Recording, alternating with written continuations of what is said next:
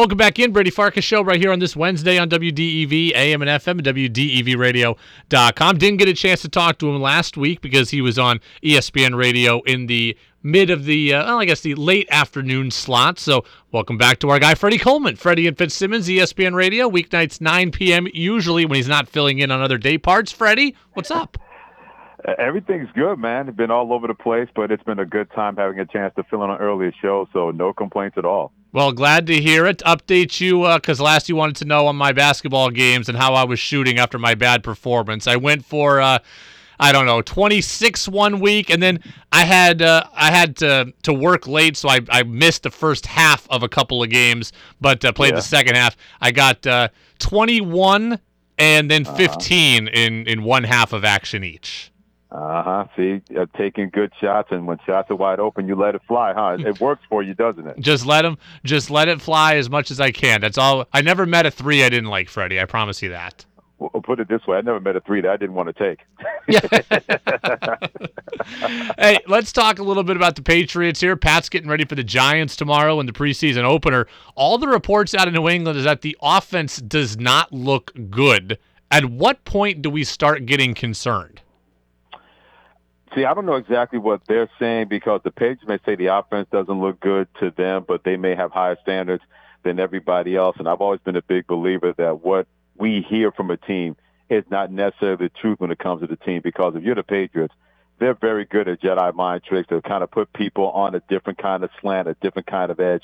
So if this is going on in the regular season and we see the offense struggle by week three or week four, then I'm going to be concerned. But I, anytime you hear somebody say something or you see their lips moving, you don't know if they're telling the truth or they're lying, Brady, when it comes to training camp and what's going on and what may not be going on. You know, Mac Jones reportedly has also struggled uh, this offseason. And the issue at hand is the offensive system. And it's interesting because two months ago, Mike Reiss was on ESPN and said the Patriots were streamlining their offense. Mm-hmm. And now we're hearing it's a new offense. So I'm confused as to what the hell is going on in general because if it's streamlining, it should be easy for everybody to pick up. I don't understand where new came from all of a sudden.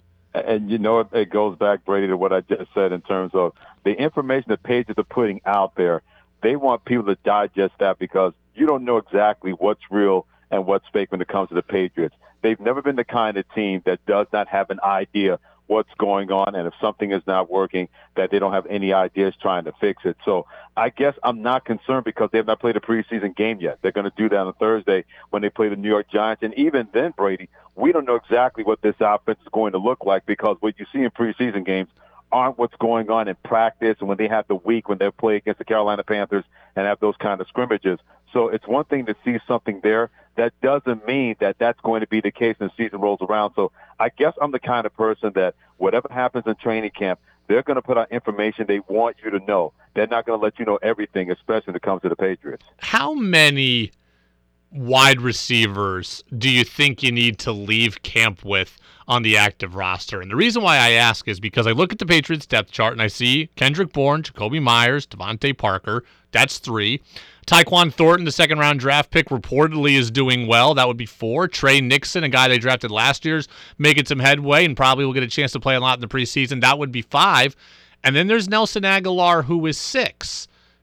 Do you potentially cut one of these young guys, redshirt the drafted player, or do you just try to trade Agholor maybe here as we get closer to the season to a team like the Cowboys who needs wideouts? I'm a big believer in modern football, Brady. You need at least six wide receivers because even if you dress four or five for a game, you want to have somebody that's going to practice with your team, whether it's scout team or they're part of the regular offense. So I've always been a firm believer in the last three to four years. With so much of an emphasis on the passing game, you can do different route combinations with wide receivers to put defenses on skates. I believe six has to be the optimal number. If you want to go with seven, that's fine. I think you try to go at four or five you're really reducing your depth, especially when you need those kind of receivers that can make plays down the field and help out your quarterback and help out your offense. So I've never said, okay, keep only seven or six guys and maybe trade one. I think each and every game week you need at least six guys you can practice with to make your offense going to have that rhythm and have that kind of effect you're looking for on Sundays. Freddie Coleman, ESPN Radio, with us on the Brady Farkas Show right here on WDEV AM and FM and WDEVradio.com. We know that the Bills are the class of the division. The Dolphins, though, are getting a ton of hype. and the Dolphins only finished with one win less than the Patriots last year. Based on the people you talk to doing all these national shows, what are people feeling about the Dolphins, and how nervous should we be about them? It's always about Tua Tagovailoa because I'm rooting for Tua Tagovailoa to play well just to shut people up that don't want him to succeed with the Miami Dolphins because – I know Tua Tagovailoa suffers from two things. Number one, he has not lived up to the expectation that Dolphins had for him. And number two, that Justin Herbert guy that they could have drafted decided not to is going to continue to light up the Los Angeles Chargers. So he's going to suffer by those two comparisons when it comes to Tua Tagovailoa. And let's be honest, Brady, he doesn't have any excuses. They brought in Tyreek Hill. They have Jaylen Waddle. They have some dudes on the outside that he's got to get the ball to. And if he can't do that consistently, then Miami's going to be in the market for another quarterback next year. But I'm hoping he'll be able to make this work, Brady, because so many people inside and outside of Miami don't want Tua Tagovailoa to succeed. And when you have those kind of motivational factors, you can try to make that work with about Tagovailoa. And there's been an edge to how, not so much how he's played in practice and during training camp, Brady, but what he's had to say. He is sick and tired of people banging on him and saying he's not going to succeed. That could be a really good thing for the Dolphins. And you mentioned they only have one less game that they won the New England Patriots. It's not the Buffalo Bills ran away with that division either. So every, everybody knows Buffalo's going to be the class of the AFC East. That doesn't mean they're going to run away and hide from that division, in my opinion. NFL announced this week they're going to emphasize illegal contact penalties. That sounds about like one of the worst things ever for the fan experience. Yes, but the NFL knows that anytime you want to have offense, it's going to draw eyeballs. More people are going to bet on games. More fantasy football people are going to be involved. They know that offense is, offense is going to sell, and offense is going to draw eyeballs to their sport. And especially go back to the playoff games we had last year, especially Kansas City versus Buffalo, 42 to 36. The New England Patriots saw that game as well and said, "Man, this is the kind of offense we need to have." And now the rules committee is going to make sure that offenses are not going to be hamstrung. They're not going to allow the defense put their hands on them. That'll be something early, Brady, where they'll establish what it's going to be. Then once everybody settles into it and that's what the rules are going to be enforced, then everything just goes away. But I hear you just saying the last thing we need is to have officials having an impact on the game. But officials will always have an impact on the game because there's so many rules they got to try to worry about and decipher at a game that keeps getting faster and faster each and every year. One thing on the NBA, uh, reports are back out again that Kevin Durant wants to play, maybe with the Celtics specifically. Before it was the Heat or the Suns. Now it's the Celtics specifically. Reports are out he wants to play with Marcus Smart and doesn't want Marcus Smart to be part of a trade for him. How realistic now are you hearing and thinking Durant to Boston might be? Is there such a thing as realistic when it comes to Kevin Durant and the Brooklyn Nets? I mean, let's be honest, Brady.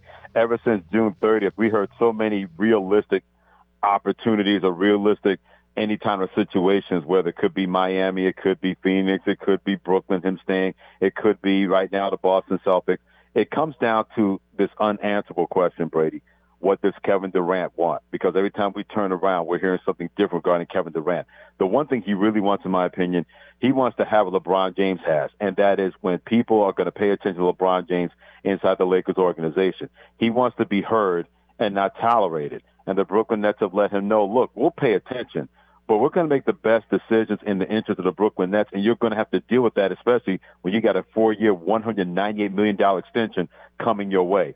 That's the one thing, in my opinion, that Kevin Durant wants.